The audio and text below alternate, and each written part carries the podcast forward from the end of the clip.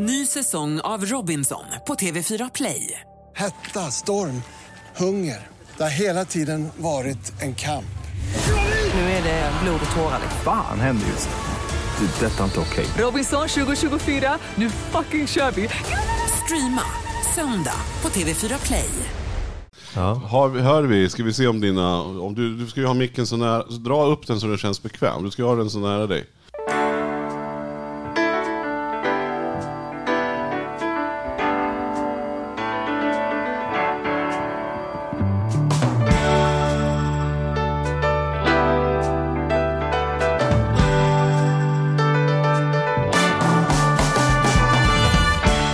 Hej och välkommen till Charlie, nej. Ja, tack så mycket. Ja. Hej och välkommen till Ekonomi på riktigt med Charlie och Mattias. Tänk att man kan säga samma sak 140 gånger och ändå inte komma ihåg Ja. det. Ja. Ja. Mm. men det är att man vill säga välkommen till oss är det viktiga. ja, och sen brukar vi säga, Sen brukar vi säga tack till vår sponsor som är Compriser. Vad kan du säga om Compriser då? Charlie? Compriser är ju en så kallad jämförelsesajt va? Där man kan gå in och jämföra eh, privatekonomiska tjänster. Bolånen och försäkringarna och liksom avtal och grejer. Och det där lönar sig att göra oftare än man tror. Det är många som springer och jagar extrapris på köttfärs för att tjäna 14 kronor och sen missar man 1400 kronor på en sån enkel sak som ja, men, samma jädra el eller samma jädra försäkring och grejer. och, ja, och vi ska också lägga till att det är inte bara, en, det är inte bara någon, någon, någon dator som svarar. Det är inte någon botten. Anna där, utan det är riktiga människor. Man Ja, kan faktiskt. få hjälp att byta och fixa och grejer. Alltihopa. Mm. Superkul att ha dem med sig. Och de är med i slutet på podden också. Ja, just de, det. Kristina kommer så med när, lite när ni tror att det är slut så, så är det några minuter Så börjar kvar. det. Ja. Idag har vi ju en fantastisk gäst. Ja, verkligen. Mm. Som har varit på vår lista länge och Ja. sen har vi bara inte kommit till skott ordentligt. Så att, Nej, eh, vi har ju försökt. Ja. Det är inte lätt att få tag man på. får vänta tills de släpper en bok, de jädrarna. Då nyper man dem. Då Ja. nyper man dem. Men det som är kul är ju också faktiskt att vi är i, inne nu mitt i, i sommaren, Ja, i juli. ja. Eh, Och vi, jag tror inte att vi är för sent på det ändå. För man kan också få med sig lite tips längre Det, fram. det ska vi lista ut då, Så vi och ska vi kan bland plantera ett frö. Vi ska också prata, äh, vi ska ju naturligtvis prata om odling och ekonomi. Och Ja. Det kan man ju tycka eh, vad man vill om. Men jag tycker det här ska bli superkul. Men, men det är inte bara odling vi ska prata. Vi ska också prata med dagens stora stjärna. Gör en sån här trumvirvel där. Cirkusdirektören. Jag gör den själv.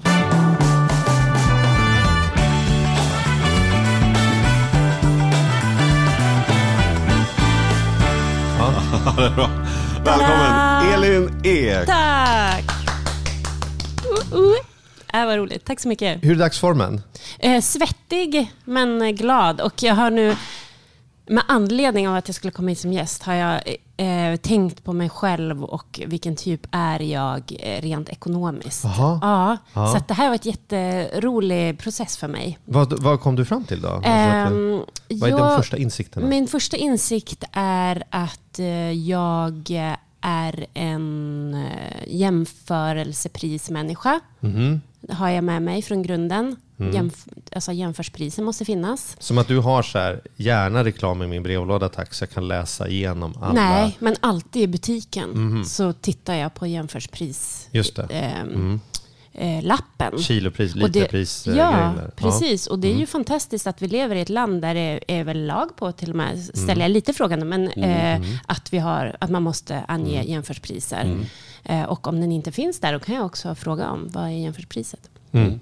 Mm. Bra. Och då har du sett det jag har sett, att det är sällan så att det man tror ska vara det billigaste per kilo lite som Nej. är det. Det är inte självklart att de röda lapparna, stora pyramiderna betyder att, att det blir bäst Nej, exakt. Eh, och det har jag med mig, förstår jag, mycket så hemifrån. Mm. Från Eh, mamma eller från ja, pappa? Eller? Nej, från min mamma. Ja. Mm. Att kolla jämförspriser. Eh, och det är ju speciellt idag när vi har mycket flera ekologiska varor till exempel. Så känns Mm. ju det viktigt att kunna se och liksom förstå när man gör det där valet. För det är ju det som jag kan tycka är, svårt då nu. Att man måste titta på de där otroligt eh, kanske fina vindruvorna som har ett bra pris men som man tänker är väldigt, väldigt besprutade. Och så kanske man inte vill köpa besprutade grönsaker eller frukter. Och så, och så kan man titta på de andra och så är de eh, som är ekologiska, som är svindyra men, och kanske lite vissna. Ja, men det, ja, det, ja, det Jag hörde om intressant. någon handlare som hade ställt de besprutade vindruvorna tillsammans med teröden och Ja, lacknaftan bland här det. kemiska medel. En ganska tydlig statement på vad han Ja, det är tyckte om verkligen. den Men, produkten. men du känns ju som att du Elin är om dig och kring dig. Och för, för många är du kanske fortfarande mest känd som Grynet. Mm, just det. ändå. Ja, ska vi göra en sån här liten Ja, måste, Elin-resan här? Ja. För, för, eh, Hur för, börjar- Ja, precis. Kan inte du berätta istället för Ja. att Mattias berättar? Nej, men jag hade ju en massa bra frågor här. Ja. Nej men berätta Elin, du började ju, för, för många så började när du så här, vart känd, Mm. eller hur man ska säga, slog breakade. igenom, breakade, så var det ju med Grynet. Ja. Berätta om Grynet. Eh, Grynet var en, eh, um, vad ska jag säga? Jag säger lite så här tonårskaraktär, även om hon liksom var ålderslös. Eh, som var ett eh, tv-program och radioprogram som riktade sig till framförallt eh, högstadiet, men även det blev liksom ett familjeprogram. Och Grynet började som sidekick till en annan programledare. Eh, och sen fick hon ett eget videoönskningsprogram där vi ganska snabbt fick peta ut några musikvideos för att det skulle få plats med mera Grynet. Eh, och det blev en tittarsuccé. Hur, var, hur, hur föddes Grynet då? Liksom? Ehm, är hon så här kombinationen av två släktingar till dig som man brukar höra såna här komiker och grejer? Nej, men bygger ganska mycket på kanske mig själv som tonåring av att ha varit en sån där eh, som tog ganska mycket plats, var ganska verbal, eh, tycker det var viktigt med vissa så här rättvisegrejer och så, ganska engagerad. Ehm, och ehm, kanske kombinerat med min typ av humor. Men jag pluggade till tv-producent och så skulle jag göra min praktik i, eh, på Sveriges Television i Växjö. Och där träffade jag en eh, tjej som hette Marie Örtengren. Och vi blev liksom snabbt bästisar och vi pratade väldigt mycket om hur vi hade varit som tonåringar och sådär. Hon hade också sett ett arbetsprov som jag hade lämnat in när jag sökte den här praktiken. Där jag showade omkring i rosa. Eh, jag hade också rosa klänningar och tiara hemma som jag tog på mig ibland när jag tyckte det var för tråkigt. Till exempel när jag skulle städa. Drog jag på mig stassen. Tring, och fram med dammsugaren. där har ni något gemensamt Mattias. Ja, du också drar på dig rosa klänningar hemma. precis. Men det, Mm. det är ett annat program. Ja. Mm. Nej, men man har liksom inte roligare än man gör sig. Nej. Och då eh, så eh, började vi göra små korta inslag och visade då för våra chefer. Så här, vi, det här skulle vi vilja göra. Och de tyckte att det var jättedåligt. Det fanns liksom ingen poäng. Vad är det som är roligt med det här och så. Men eh, Det är därför man inte ska låta chefer fatta kreativa beslut. Nej, exakt. Men eh, vi fick ändå liksom utrymme till slut att visa de här små sketcherna. Eh, och eh, sen blev det liksom, vi fick bra respons från tittarna. Vad är ditt stoltaste så här, Grynet-ögonblick? Så här? För att Grynet lever inte längre va? Nej. Mm, Har du någon sån här? Alltså den som ju de flesta plockar, om du skulle fråga någon på gatan så är det ju, ja, Zlatan ja just det. Mm. Det är ju det. Eh, och det är jag väldigt stolt över också. Alltså, för det var väldigt speciellt att få göra den intervjun med honom och att det blev så himla roligt och så hjärtligt. Jag tycker att man ska gå in på YouTube och sen ska man googla Grynet Zlatan. Mm. Det måste ju räcka.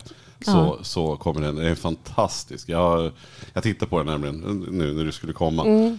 Eh, och jag har tittat på den många gånger ska jag säga, då och då. Även Göran Persson. Alltså du gjorde ju otroligt, eller Grynet gjorde otroligt många Mm. bra intervjuer.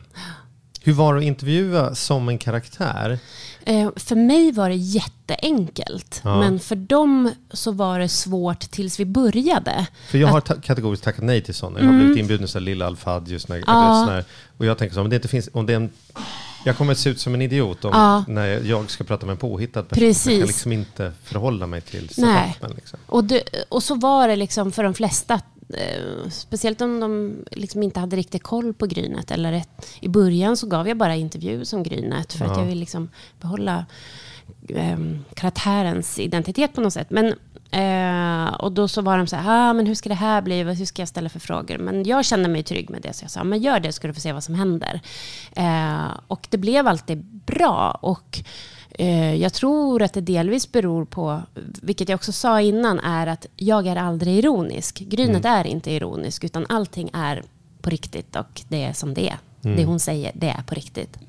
Så när, när, ehm, mm, ja, när hon spelar fotboll med Zlatan så gör hon det på sitt sätt. Liksom. Eh, och det är inte för att göra ner någon eller så. Utan att, Det är fascinerande med karaktärer. För att, eh, liksom sådär att, för, jag har för mig att jag har hört någonstans att du själv som Elin är egentligen höjdrädd. Men när du satte på dig och blev Grynet så var du inte höjdrädd. Nej. Ungefär så. Alltså, vi var runt med Sommartoppen, ett program på P3, eh, där jag liksom hängde ovanför publiken i någon stor sån här lyftkran, skylift och så. Och då var det som att när, när det där var, hade jag själv åkt upp i den där, hade jag tyckt det var lite läskigt, men när jag var som Grynet, då kunde jag liksom börja upp och klättra i den här liksom, kroken som, den här, som det hängde i. Så jag hade producenten i örat bara, klättra ner! Du måste klättra ner! eh, så att det, nej, det är en helt annan liksom, adrenalinkick också. Och absolut att jag vågar mycket, mycket mer grejer som Grynet. Mm. Ja, Använder du det? kan du ju använda när man ska åka läska sakerna på Tivoli. Så här. Nu Ah, plockar jag fram Grynet här. Nu får hon vara med i uppförsbacken. Här, ja. Det kanske jag borde testa. Det var kanske jobbigt att ta med sig tiaran och rosa kläderna. Alla undrar vad som Du, pågår. du tror att Grynet sitter i tiaran. Det pågår här. du. Det är bara brain. Bang. Är det så? Grynet. Har han rätt? Nej, jag vet faktiskt inte. Nu var det ganska länge sedan jag gjorde Grynet. Fast jag plockade faktiskt fram det här om, här om veckan. När jag var på eh, konsert eh, med en eh, gospeltrio som heter The Como Mamas. Som är eh, Var du på damer. scen eller i publiken? Nej, jag var i Och publiken. det här måste man fråga, för man, det Ja. kan ju på riktigt varit så att du var. Precis. Mm. Nej, men det är tre damer i runt 70 i årsåldern från eh, Mississippi som Mhm. sjunger fantastisk gammaldags gospel. Mhm. Eh, och sen när de skulle gå, så de flesta i publiken var liksom, kanske medelålders män. Men då när de skulle gå, då kände jag verkligen så här, ja, då dök grynet upp i mig. Så då var jag tvungen att liksom så här hoppa fram och bara, could we please take a picture?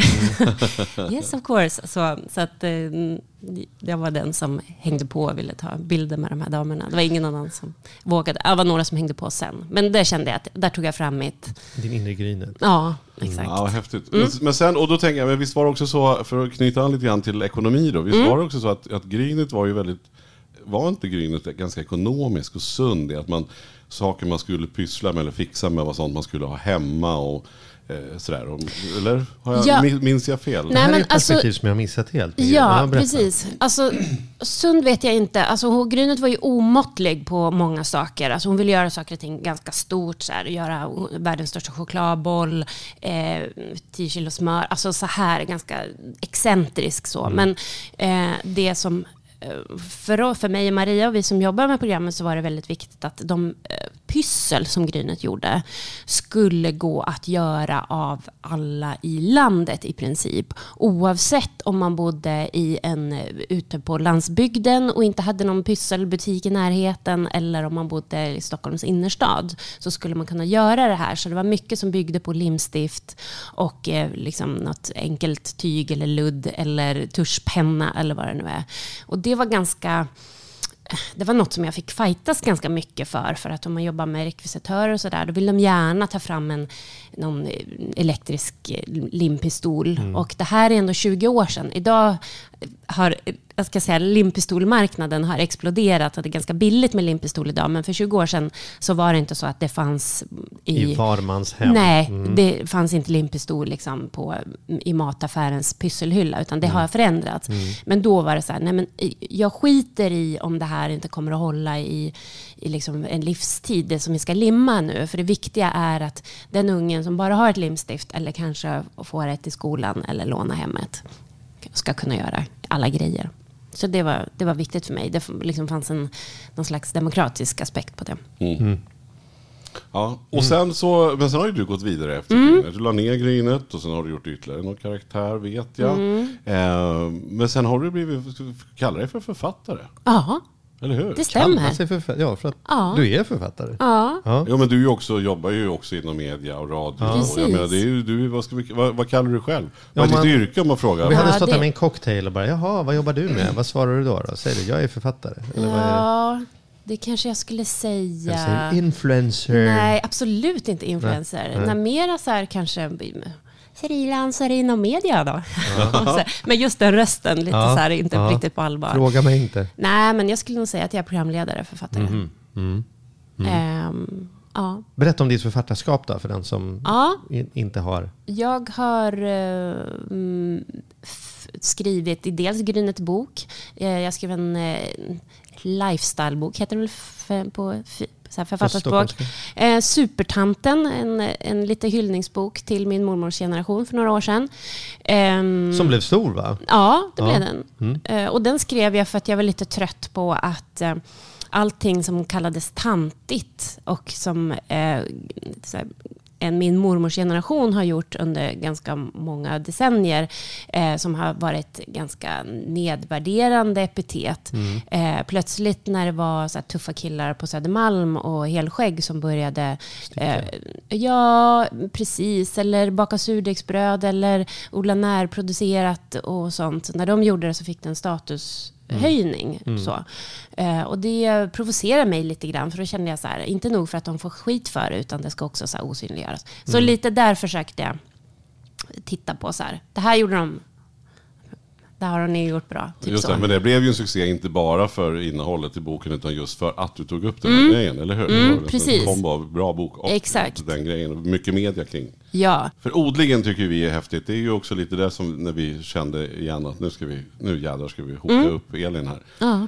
Ja, berätta om boken. Ja, har vi gått ifrån det här nu att alla i Sverige ska kunna och så är vi tillbaka med att man måste bo på Yxland och, och ha en plog och grejer? Eller? Nej, så grattis till de som gör det, tänker jag då. Men eh, nej, jag har då försökt skriva den här boken för alla barn oavsett hur man bor. Om man bor i lägenhet eller om man bor i hus, om man har en trädgård eller inte har, eller om man bara har ett fönster i köket. Eh, så jag har försökt hitta exempel på vad man kan odla oavsett hur man bor. Eh, jag önskar ju alla barnen edling, egen odling för att jag själv tycker att det är så vansinnigt roligt. Men det finns också något sånt där fantastiskt i att få liksom skörda sin egen potatis. Det, jag, jag tycker att det är helt magiskt att få sätta ner en sätt potatis och på med jord och lite vatten och vänta liksom ett par månader och sen har du tio delikata liksom, potatisar och koka med lite smör och salt. Det finns ju inget godare. Och det är som en skattjakt varje gång man ska sätta grepen i jorden. Och känn, hur viktigt är det här för barn? Jag, jag har ju en, en tioåring hemma. Mm. Eh, och vi har inte kommit igång med odlandet. Däremot så åker vi ut till sommarstugan nu på sommaren och, och Mm. fiskar. Och det är ju, det är som du vet, det kommer upp ynkliga abborrar. Ja. Men att ändå då Ja. eh, liksom filea dem och panera dem och så, så liksom, ja. Ah, så han får som en fish and chips på sina egna det enda sättet att få i honom Mm. den är att jag liksom, du vet, mycket ströbröd och, och men, men i alla fall, det är liksom att sitta där sen på bryggan och äta en fisk som han har fiskat Mm. är ju, upplever jag, en sån här livs, eh, liksom, kommer- kommer man ihåg, komma ihåg för livet. Ja, Liksom. det tror jag. Men är det samma sak du tänker med odling? Att du Absolut. bygger någon typ av... I, absolut. Alltså varför dels- är odling viktigt? Nej, men alltså dels kan, så blir det på riktigt. Det är inte på hittepå, utan du har ju ändå så här, du har agnat din krok eller lagt ditt nät. Ja. Du har dragit upp den där och du måste också ta det där beslutet. Eh, som är ganska svårt. Jag tycker jag svårare gäller man blir och nackar den. Mm. Eller, Det behöver man ju inte tänka då på, på saker man odlar. Men också se så här, hela processen av eh, att du sår ett frö eller du sätter en sättpotatis och att du tar hand om den där och så, och så blir det någonting. Och du, du vet då när du går och handlar din fisk i fiskdisken eller dina fiskpinnar i kyldisken eller när du plockar din potatis i affären att ja, men jag, jag vet hur den där har kommit upp på något sätt. Liksom. Så det, bygger, liksom, det finns någon tanke att bygga någon respekt för råvaran och var maten kommer ifrån? Nej, liksom men jag tror att den kommer automatiskt. Ja, det är inte det som är din drivkraft med Nej. att barn ska odla. Nej, Så vad är din drivkraft då? Är det, det, alltså det är ju finns det en pedagogisk tanke att det ska här, träna på uppskjuten belöning? Och, du vet, eller är det Nej. mest bara så här, det här är kul, det borde alla kids göra? Alltså uppskjuten belöning, då förstår jag nästan inte vad du menar. För det är så. Men det Nej, pedagogiska... men jag menar, man, drar ner, man, man, man sätter igång en process Mm. som det tar månader innan man ser utfallet av. Jämfört med kids som spelar dataspel idag och inte kan vänta 20 sekunder under laddskärmen så är det ändå så här, vi drar ner ett frö, vad gör vi nu då? Ja, nu Mm. väntar vi tre veckor så kanske det gror. Ja, Det är ändå någon sån uppskjuten belöningsträning. ja det, så absolut, det blir det. Men jag tror mer att det är så här... Att det här lilla fröet som bara är som ett smutsgrej liksom och stirrar på den här jorden och sen plötsligt så bara öppnar den sig och så kommer det som, du ser något som något lite pyttegrönt där nere och så bara kommer det upp och så blir det större och större och större och så kan det faktiskt sen bli en hel portion med, med potatis. Ja, jag, och jag lever in i det, för jag, vi har ju ett, ett landställe där, jag har, där vi har odlat. eh, Men jag, Mariana i många Ja, år. nej, nej, men alltså, det, jag säger varje år, nu måste vi bli bättre på att odla. För när man väl har, ja, men, se, vi har kört så här, sallad, spenat och så har man satt några morötter och, för att det är häftigt. Men känslan som du säger, att, att dra upp den där och så sitter vi bara och snackar om ekologiskt. Och, så här, och, och närproducerat. Och sen, det smakar ju så in i djävulen mycket godare än någon annan sallad. Sen vet jag inte ens om den gör det. Jag vet inte ens vilken sorts sallad jag har satt ner. Det kanske är någon sur rackare eller bitter. Eller så här. Till och med rucola skulle kunna smaka gott för mig om jag odlar den själv. Det var ju så roligt när du bjöd på sallad häromdagen och då visade det sig att det var alldeles för mycket sallad för att Malin hade gjort vadå? vadå? Ja, men vi, när vi, vi höll på att odla, Mm. eller vi, ja jo men det gjorde vi. Men så tappade Malin fröpåsen, hon tappade, spillde ut Ja. i sallad. Nej. Men det gjorde visade sig inte gjort något, för det har ju bara kommit ett stort sjok med sallad, de där små.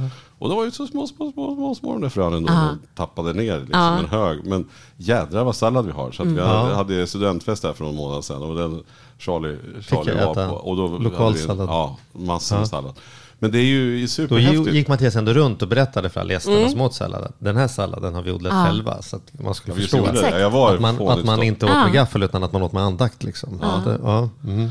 Men jag tycker det är så svårt då att veta hur, så här, vad, är, vad man borde odla. Som för oss som har ett landställe, man är inte där hela tiden och Mm. Man kan inte ha någonting som man måste vattna jämt. Precis. Eh, Och sen så är det kanske en tråkig fråga här nu, men det är också så här, är det ekonomiskt rätt? När vi satt och pratade innan Charlie och jag, så sa ju du så här, fan är det värt att odla morötter som man ändå kan köpa för 9,90 kilo? Jag har ju odlat sparris då på min gård i Skåne.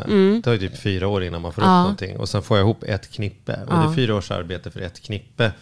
Eh, som jag kan köpa liksom i högsäsong i närmsta brevlåda från bönderna där omkring. För lägg en 20 här och ta hur mycket du vill ha.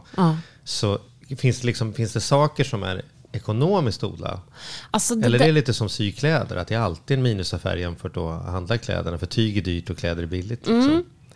Ehm, alltså det beror ju helt på vad du vill. Alltså sparris är ju liksom en delikatess, om man säger så. Där har du ju verkligen gett på en av de så här, de, de fina grejerna. Jag odlar inte sparris Nej. jag, för att det där står och vänta i flera år och klippa av och sådär.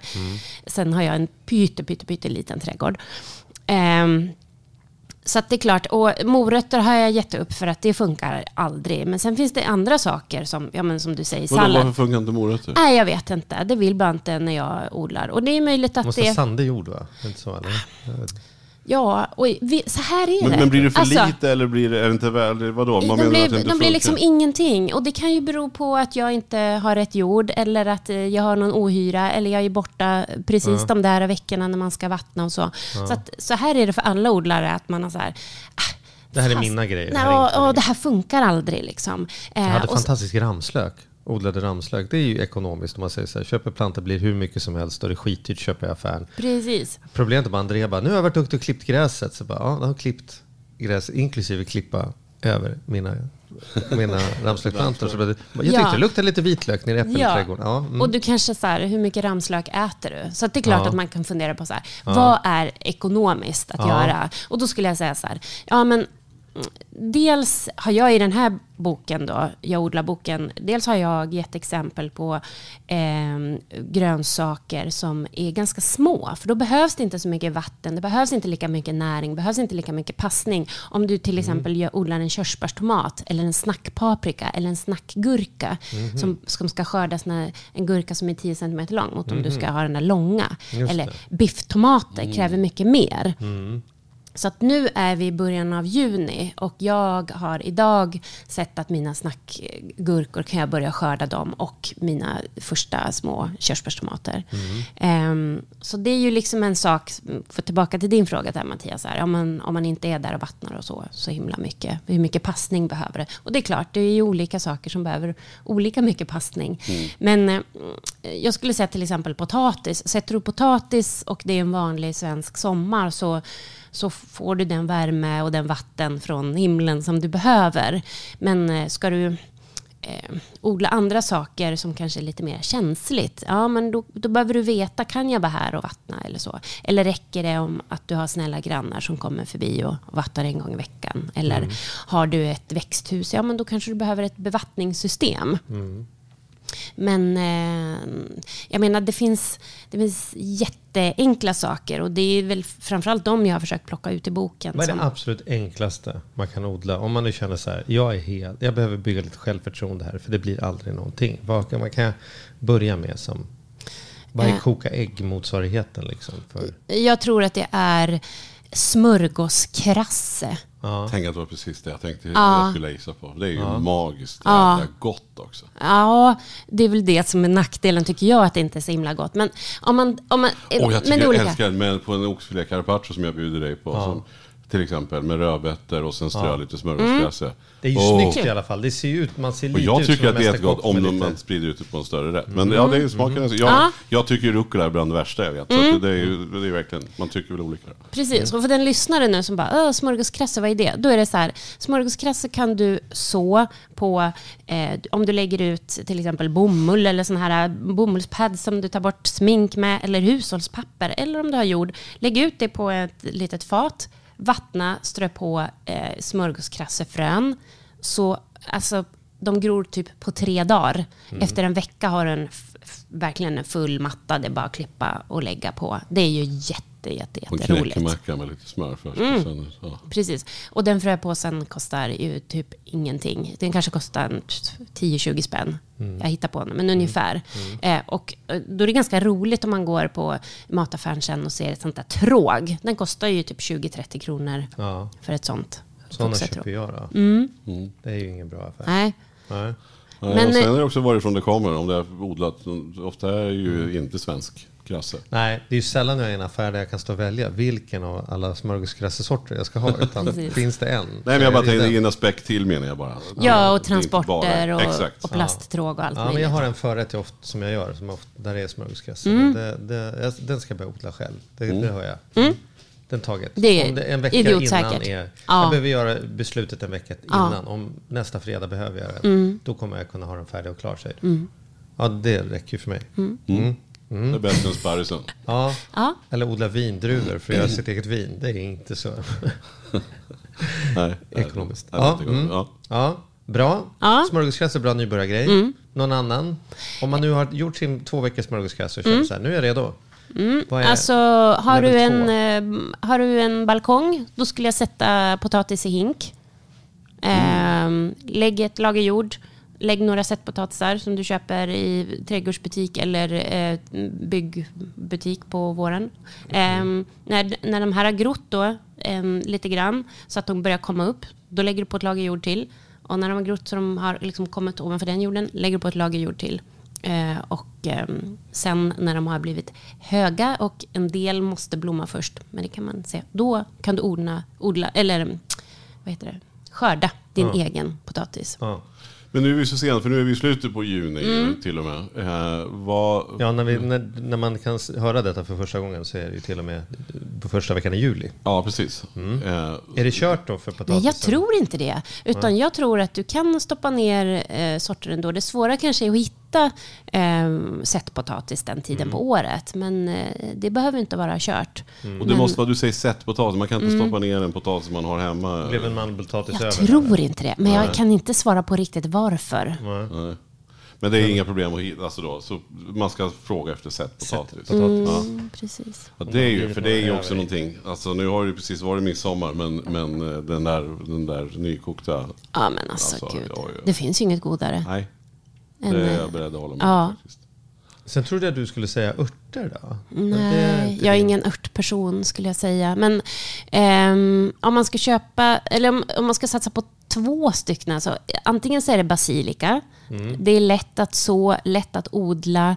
Det är ju otroligt mycket roliga saker man kan göra. Jag, jag sår ett, ehm, en rejäl kruka med basilika varje år och sen gör jag pesto och fryser in så att jag har hela året hemmagjort pesto. Det är ju så lyxigt så att eh, Och lätt att göra faktiskt. Ja. Det, är, man, det är helt meningslöst att gå och köpa en Basilika. pestoburk. Nej, ja, ja precis. Alltså, det- Det är lätt att göra pesto Ja. med det. Ja, ja, precis. om du väl har Ja. basilika. Ja. Ja, sen skulle jag säga mynta är väldigt roligt om man nu vill ha med, liksom odla med barn. Och då, det är nämligen så att mynta är en eh, växt som nästan svårt att ta koll på. Den kallas också för att den är en inversiv art. Sätt Alltså, den inte ute i... Ute. nej, Det är ju... Och det gjorde jag först när jag Ja, flyttade visste till hus. Då satt jag ut min lilla kruka. Så att det har ju, varje vår får jag gå och riva upp mynta i rabatterna. Det doftar väldigt gott. Men, men mynta finns också som eh, ananasmynta, chokladmynta, i smultronmynta, grape. Ja, men det finns väldigt många olika. Och den kan man ju göra te av, både hälla på på sina färska blad eller eh, torka. Ja, kan man göra också. Så att det, Ja, det är en, mynta. Just det, men var försiktig för det, som sagt den sprider sig. Om man Ja. sätter ut den vill man den inte ha, ja, så Ja. håll den i en kruka då. Så att du inte, precis, för den, det drar iväg. Liksom. Precis. Sen kan man ju odla blommor också. Jag är ju blomälskare. Eh, och då en eh, jättelätt blomma är till exempel ringblomma. Som också är ätbar. Eh, och som du kan göra hur mycket roliga saker som helst. Det det, ska, det ska bli bättre på ätbara blommor. det har jag tänkt Ja, att för det är ju så häftigt och Snacka om att det blir imponerande. snyggt på Ja. en middag och Mm. det ligger lite blommor där. Men ring, och då är det ringblomma säger du. Och Ja. är hon särskild, eller räcker, står det ringblomma Ja. är man hemma liksom. Och jag behöver inte så ringblomma längre för att de frösår sig själva. Så att nu då eh, går jag och ser var den har kommit upp lite överallt här, och även i potatislandet. Och så plockar jag upp dem och sen sätter jag dem i rabatten där jag vill ha dem. Och så doftar de ju fantastiskt och så är de jättegoda. Och sen, jag ger också tips i boken på roliga saker man kan göra om man torkar de där ringblomsbladen. Man kan göra te, men man kan också göra Då är det de vita tvålar. bladen man äter ringblomman. Alltså ringblommor är ju oftast mitten. gula. Nej. Alltså, jag blandar ihop dem med prästkragar. Ja. Vad är det? Ringblomman är oftast orange eller gul. Ibland har den en mörkare mitt. Och så. Men det är ju inte samma art som eh, prästkragar. Det är två olika blommor. Men de har samma, lite samma Lite samma stuk. form. Mm. Ja. ja, fast de är... Okej, ja bra. Varför har jag inte ens tänkt på det här för? I, på landet, att man inte odlar blommor. Alltså, Mm. Vi har ett sånt här gammalt land, så det, kommer, det är rätt mycket blommor ändå. Sådär. Men vad, det är klart att man ska odla ringblomma. Mm. Lägga på salladen. På din carpaccio-sallad där. Liksom, Ja. ringblommor till krassen. Ja. Ja, bra, mer. Hitta fler blommor. Krasse. Alltså slingerkrasse eller så. För den är också väldigt lätt att odla. Den är också ätbar och fantastiskt vacker. Alltså, Hur ser den ut då? Hur, hur ska jag beskriva den?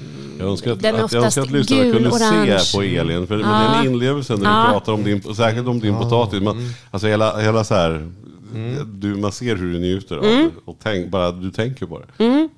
Ja, men jag tycker att det är fantastiskt. Um, jag, alltså, är det Ja. som en liten trumpet eller? Ja, lite eller? skulle man kunna på. Ja, lite som en stor viol kanske. Men den är oftast gul eller orange. Ja. Är liksom de. Slingerkrasse upp Det är rätt coolt idag. Jag, jag märkte för några månader sedan, det finns ju appar idag som man kan fota. Eller man bara, om man bara fotar blommor så talar appen om vad det är för sort. Jaha. Just det. Ja, jag har inte jag tänkt på tidigare. Och så swipar man bara iväg den så har man planterat Ja, så har man planterat Ja, ner. Ja. exakt. Nej, men det är rätt coolt om man nu vill veta lite grann vad det är för sorter och sådär. Ja, ja. Ja, bra.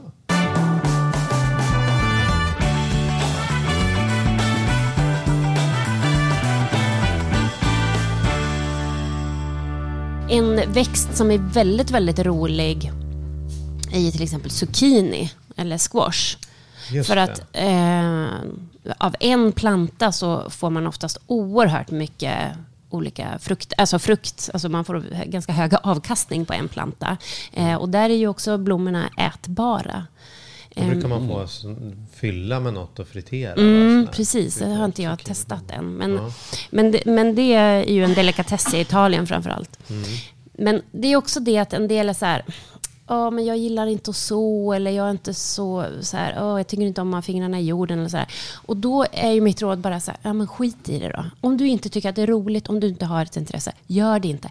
Eller köp en planta. För så kan det ju vara också, att du orkar inte med det där att ha en fröpåse och så ska du liksom så tio små krukor med olika zucchinisar. Och sen ska de där planteras om och sen ska de planteras ut och allt möjligt så här. Nej men strunt i det då. Utan då, då kanske det är bättre för dig att gå och köpa en zucchiniplanta för 39 kronor.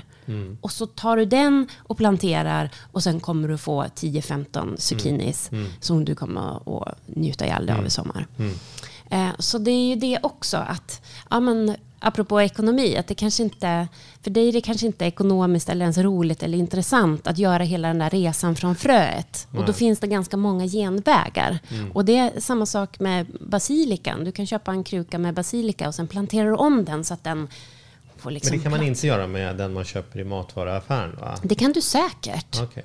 Eh, och jag, såna här, eh, ni vet såna här salladskrukor med plocksallad som man köper i affären. Eh, jag, eh, efter att jag hade liksom helt skövlat den, så det bara var den här lilla krukan kvar, så planterade jag ut den. Och nu har den vuxit upp igen, så nu är jag helt ny sallad från den som jag köpte i mataffären. Och Det är ju superfiffigt. Ja, Och sen kan jag tycka också så här, man vill ju ändå ha någonting på balkongen eller om man nu har en liten trädgård eller vad det Ja, nu är. blommor i fönstret. Så istället för att ha en massa pelargoner så kan man lika gärna ha en zucchini eller något grönt. Alltså, som man ju dessutom då kan äta och ta Ja. vara på. Jag tror ju att det, det är klart att det finns många som kanske inte fascineras av det. Men jag tror ju ändå att man, man blir ändå biten när det väl händer. Oavsett om du har satt en planta eller om du har odlat med frö. Så är det ju ballt alltså. När du tar dina grejer. ja. Och det känns ju också som att man bidrar både, alltså det kanske ekonomiskt, men även om det inte är några superpengar, men det är ju också, ja, det känns ju bra på något sätt om man har odlat. Så tycker jag i alla fall. Och jag tänker också så här att ja, men på en hink eh, potatis på balkongen så, så får du ju inte du potatis för resten av året. Men det finns ju... Jag tänker till exempel att i augusti-september när vi har väldigt många bärbuskar som, som liksom, och även träd i Sverige, bärträd, eller vad heter det? äppelträd och blommon och sånt. Att vi, vi har ju en period när vi i de som har fördel att bo i hus och som kanske har en gammal trädgård faktiskt kan vara självförsörjande på sina äpplen eller sina vinbär eller sina hallon eller sina björnbär eller vad det nu är. Och det tror jag att man faktiskt kanske glömmer bort att man fortsätter köpa de där bananerna eller apelsinerna. Men att då faktiskt är, men strunt i det, gå ut och titta vad har du i trädgården? Istället för att sucka över de där äpplena som ligger på gräsmattan. Så nu äter vi bara äpplen, för det är det vi har nu. Och Vi vet att de här är helt obesprutade och de kommer... Och för Ja. den som inte har någon äppelträdgård, gå till någon med äppelträdgård. Ja. Oftast blir folk bara glada om man säger så här, ta en bärkasse, ta två. Liksom. Och där är finns det- På. Precis, Förstör för min robotgräsklippare. Liksom. Ja, och det finns ju många appar idag och sajter där man just delar det här, kom och plocka. Ja. Eh, och som man också kan liksom gå in på och säga att ja, men jag är intresserad av att komma Ja. och skörda hos dig. Det är ju ett misslyckande för Mm. svenska folkets liksom, connection med varandra. Att det säljs äpplen i, i augusti-september i Mm. Med. matvaruaffärer. Mm. Att, det, att det ens finns en poäng att ta in det är ju en funktion av att vi bara inte vågar prata med varandra. Nej, och framförallt importerade äpplen. Ja. Att det inte bara är svenska äpplen. Det tycker jag är tråkigt. Ja. Jag, ty- jag tänker så här, matlagning har ju historiskt varit, varit liksom mycket kvinnodomän. Utom grillningen som liksom männen har claimat på något sätt. Och nu har jag noterat att det finns en motsvarande odlingsgrej. Att historiskt sett så har det liksom varit kvinnorna som, som, som odlar. Eh, eh, utom chiliplantorna som är liksom männens grillning. Ni kan inte veta hur många män jag har i mitt liv som stoltserar med hur många olika sorters chili de har och eh, skickar fröer till varandra. Fan, Det är så typiskt. Det, Visst är det lite Ja, roligt? Det, det, liksom, man kan ju bara tycka att det är pinsamt och, och skämmigt eller så får man bara liksom, omhulda det och säga att det kan väl vara en, en ingångsdrog till, till tyngre grejer. Men det är väl, eh, ja.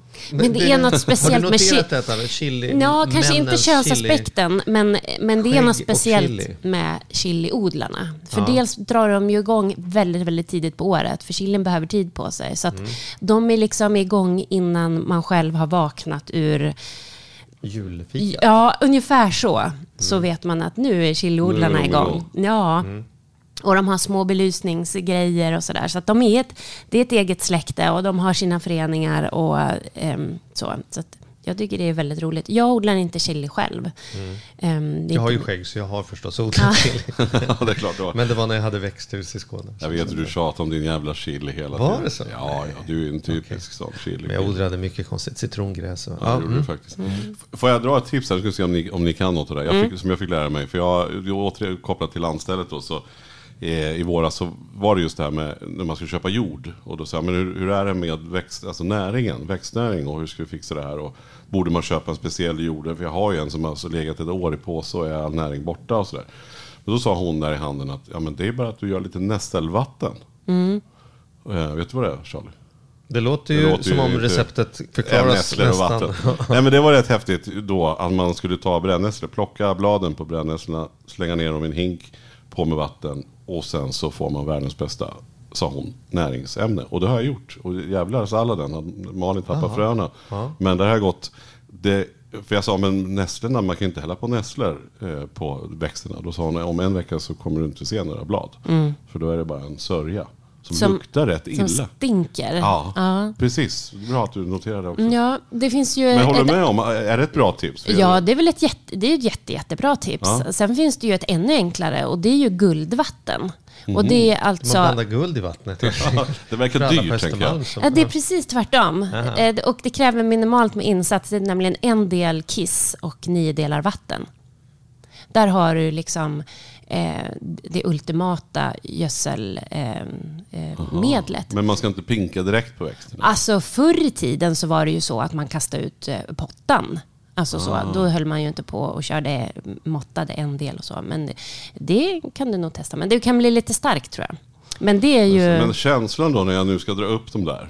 Tinsam. Om jag har Du sagt till Malin att kan inte du gå och kissa lite i hinken. Ja. Eh, och, och sen Ja. notera våra barn där och sen säger vi nu ska vi bjuda på supergod sallad. Kan, Det kan ju finnas något i det där. Precis, men å andra sidan så eh, har ju jag då släpat hem tonvis, känns det som, med kobajs som jag har blandat ut. Så att jag vet inte om det är så mycket fräschare. Men du kanske inte kissar direkt på salladen, utan det är ändå nere i jorden som du gör. Och sen kanske du ändå sköljer din sallad. Så Ja, just det. Eh, och sen, det är ju inte så att du bajsar på salladen så att det blir så här fekaliebakterier. Men, eh, Nej, bajset behöver man inte göra. nej, precis. Utan nästa Bok. guldvatten. Det är nästa bok. Bajsa inte Men på salladen. guldvatten.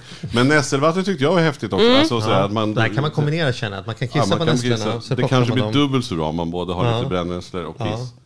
Ja. Nej, det kan också behöver- bli för mycket, alltså Ja, kväve så. Och det är det som är li- liksom det där trixet eh, som det finns folk som är oerhört duktiga på sånt. Och jag är verkligen inte det. Men det, det handlar om just det där med jord och vad ska det innehålla och är det en lerjord eller sandjord och vad, hur mycket mineraler är det i och hur ska man blanda ut sånt. Men jag, tycker du att man ska köpa sån där då, fin jord och näring grejer? Eller är det bara ett sätt för oss som har lite dåligt självförtroende att spendera för mycket pengar på planteringsjord? Är liksom, behöver inte vara planteringsjord när du ska plantera hem. Man kan ta vilken jord du har som helst, il med lite guldvatten, färdigt och klart. Eller? Alltså det kan inte jag riktigt svara på. För jag är lite som du där. Att jag bara, alltså är det värt det? Är det inte? Nu kom tror jag SLU härom eh, månaden med en undersökning där de sa att all typ av köpejord ändå blir bättre än eh, den egna hemma för att det är torv i köpejorden.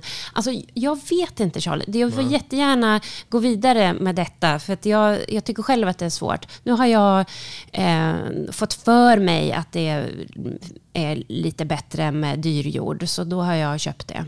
Men det hjälpte ju inte med dina morötter i alla fall. Nej men morötterna, och det kan ju vara så här, nej men det var fel jord för morötterna då. då. Ehm, för till exempel när du sår ska du gärna ha en såjord som är lite magrare. Men vad händer sen då? Och det är det jag tänker att, ja, det är väl det som är en del av... eh, Så här, Äventyret. ja, Ja, faktiskt. gör jag rätt eller inte? Men springa och köpa massa dyr alltså köpa rent gödningsmedel, det behöver man i alla fall inte lägga så mycket pengar på om man kan kissa eller ha nässlor. Nej, så kan man säga. Sen, Och lyssnar på detta och inte kan kissa, då vill jag att du ringer din doktor med en gång. Och det här var Ekonomipodden. och sen kan man också fundera på om man äter någon typ av väldigt stark medicin så kanske man inte heller ska använda just sitt guldvatten och fundera på så här, vem, ja, kan man ta nässelvatten. exakt. Då tar man nässelrot. Ja, precis. Ja, men Ja, men jättebra. häftigt. Har vi några slutord om detta, denna gröna röra? Det- Jag är ju mer pepp på krassen här. Eh, och nu har inte jag någon balkong, men jag skulle ju vilja ersätta mina krukväxter med ätbara krukväxter mer. Ja. Varför ska jag hålla på med någon monstrera? Liksom? Den kommer jag aldrig få någon mat ifrån. Liksom. Nej, men den monstreran kanske ger dig något annat då. Syre i rummet och Ja, Och luftfuktighet. framförallt och- designmöjligheterna Ja, det finns exakt. tryckt på varenda. Ja, monstera och elefantöra och Precis. Jag bara menar, det behöver inte vara en konflikt. Utan du Nej. kan både ha lite krasse och din monstrera Ja. och din sparris på landet som Ja. kanske om två år så kommer du skörda så in i bängen. Ja, om jag inte hade sålt gården i skogen. Så, ja, det är sant. Men grattis Ja, men du- familjen. Ja. Ja. Men vi kan väl också säga så här till Ja. lyssnarna att ni får hemskt gärna skicka in om ni har några åsikter om det här eller tips eller Ja. så här. Ja. Vad borde man odla eller sätta igång och odla och Vad berätta. ni hemma? In vad ni har odlat och vad som funkar. Rent av kanske någon så här, vad är det mest ekonomiska man kan odla? Vad vet jag? Ja, där man får best bang for buck, eller tvärtom. Buck Och ska man köpa en bok till efter sommaren så Athena 2 blir inte att leka med. September. Precis. Och, och odlingsboken hette Jag odlar Jag odlar. på balkongen, i trädgården och i... Nej, gud, nu I glömde jag. i Ja, hallen. vad roligt. Undertiteln på din egen bok Elin. Nu kör vi igen. Ja. Jag odlar. Prova. Ska du, vill du googla det? Ja, jag måste göra det. Det här är bra radio. Det här är riktigt bra. Ja. Men det är för att det viktigaste är jag odlar. Nej, men jag tänker att det är så man kännetecknar en författare. Att man har skrivit så mycket böcker som man inte ens kan komma ihåg vad de heter. vad undertiteln? Åh, vad hette? Så tror jag Strindberg hade det. Blå rum. Nej, vänta, vad fan hette det? Åh, ja, men jag har skrivit den i alla fall. Gröna, Gröna rum. blå, Nej, nej, hur var det? Är ni med då? Ja, vi är med. Jag odlar inomhus, på balkongen och i trädgården. Bam! Bam! Där satt den. Grattis. Stort tack Elin för att du kom. Du är grym. Tack. Veckans snabba med Kristina. Ja, Vad ska vi snacka om idag? jag tänkte vi ska prata om ID-kapningar. Det har ju blivit mer och mer vanligt. Varannan minut säger de att någon i Sverige blir kapad på sitt ID. Varannan minut. Det är vidrigt. Ja, det är fruktansvärt. Och de blir mer och mer duktiga på att få oss lurade. Ursäkta att jag svär, men jag hatar sånt där så in i helvete när folk lurar någon annan. Alltså, när Det det drabbar en Ofta de svaga också som Ja, blir precis. värst lurade. Förr i tiden var det ganska enkelt att se skillnad på ett Nigeria-brev och vad det faktiskt kom från en kompis. Men nu är det ju Nu är det faktiskt så att de loggor är och väldigt det är väldigt proffsigt. Ja, ja. Så hur ska man göra då? Man ska vara väldigt försiktig till exempel med att svara på sådana här mejl. Man ska aldrig ge ut sitt personnummer eller sitt kontonummer eller, eller inloggningsuppgifter via mejl eller sms eller telefon. Utan, utan liksom, får du ett sms eller får du ett mejl eller någonting, ring din bank och fråga hej, vad ska jag göra med det här? Då kommer de kanske säga att det där har inte vi skickat ut. Så var väldigt begränsad där. Sen så finns det andra saker man kan göra. Man ska ju hålla koll på sitt, sitt, eh, sina transaktioner. Är det några uttag som ser konstiga ut? Har någon eh, beställt varor eller tjänster i ditt namn? Får du hem några fakturer på saker du inte har beställt? Så att var uppmärksam på att det som du får information om har du själv gjort. Men är det inte så att ID-kapningens liksom, grundbult är ju att det första man gör om jag kommer åt din identitet, identitet, identitet det är att jag gör en adressändring och grejer på dig så att det inte ens kommer några notiser till dig utan de kommer till någon helt annan. Det där är ju livsfarligt. Så att egentligen det första alla ska göra efter att de har hört det här är att gå in på Skatteverket och göra en sån här spärr för adressändring. Då kan bara du själv via din e-legitimation göra en adressändring på Skatteverket. Eh, Då har du liksom säkrat upp den biten. Och det har jag gjort sedan tidigare och då får jag sen när jag gjorde adressändring då, får jag liksom, då kontaktar de mig och säger stämmer det här? Är det rätt? Kan du bekräfta på mobilen verkligen att det är du som har Ja. bytt adress? Precis. Så det, det är en enkel. Men Ja. sen har jag väl sett att det finns liksom rulla förbi flödet såna här försäkringar och så. Jag är ju försäkringsallergiker men, men vad säger du, ska man skaffa sig en ID-kapningsförsäkring? Jag tycker inte man behöver det för att du har en sån försäkring i din hemförsäkring oftast. Eh, då, då stöttar den dig om du blir ID-kapad med rådgivning och, och om det blir rättslig process kan du få hjälp med det och sånt. Eh, det är ingen försäkring som ers, ersätter om du blir av med, eh, med pengar i och med det här. Eh, men den hjälper dig på traven och de här extra försäkringarna man kan ta de är oftast bara att det är kanske ett högre belopp, mindre självrisk och sånt. Så jag tycker inte man behöver det. Men man bör vara försiktig. Man bör vara försiktig, absolut. Och tänk på det, eh, släng inte ett kontopapper i återsamlingen eh, där folk kan plocka upp det. Ha lås på din brevlåda och, och liksom var försiktig. Bra lösenord på alla konton, självklart. Verkligen. Även kom, på det är det samma sak. Precis, kommer de åt din Gmail-adress till exempel kan de också skicka ut till alla, alla som du är i kontakt med och få liksom lösenord. Så att det, det, det finns mycket du kan göra, så var försiktig.